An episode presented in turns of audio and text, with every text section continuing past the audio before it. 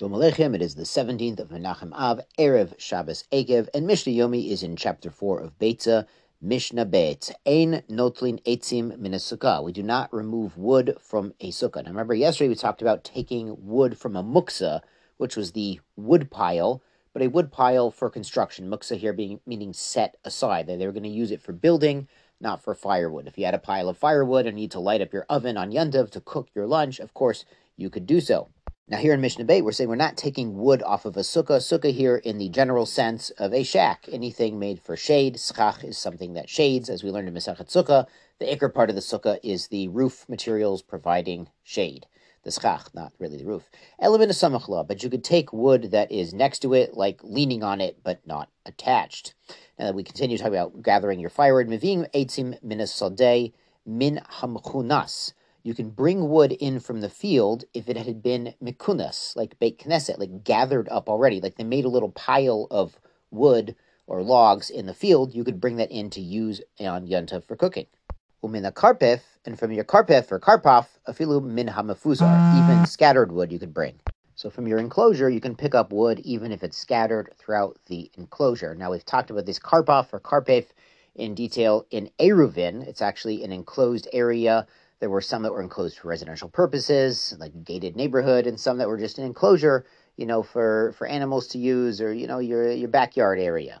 Now, the mission defines Ezehu Karpef. Now, which Karpef, which enclosed area you're talking about for the purposes of bringing firewood on Yentav? Now, obviously, if you have a little a little enclosed area in the middle of the forest, maybe that's not good. So say Kol Shesamach La'ir. Divrei Rabbi Yehuda. According to Rabbi Yehuda, Samuch Ir, they're close to the city limits. They're within 70 and two thirds. Amot is considered close. Rabbi Yossi, Rabbi Yossi is more makel. Kol shenichnoselo bepotachat. Uh, any anywhere that you need a key, you need something. Potachat is literally an opener, but typically a key, some sort of device to open the gate or the lock on the gate.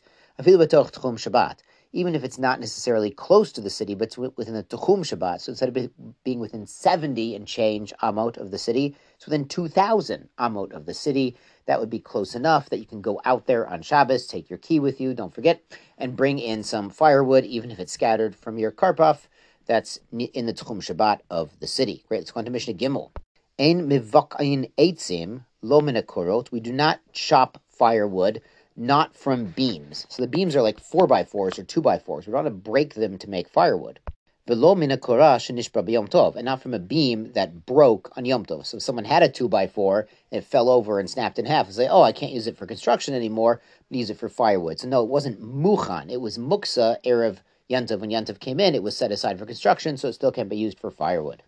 Mevakin, and we don't split wood, talking about not from construction wood, but general wood or logs you have, we don't split those low bicardum magera with a regular saw or a uh, cardum is a, a, large axe. Magera is a saw of a little magal.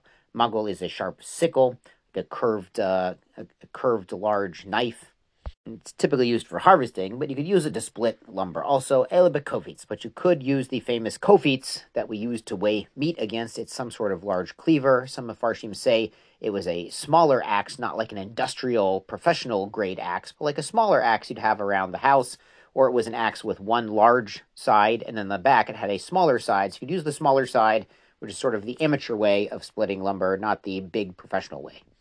Finally, bait shumale perot. What if there was a house, like a like a storeroom? Really, it's like a storage shed. Shumale perot. It's, it's got your produce inside, and you want to eat that produce on Yom Tov.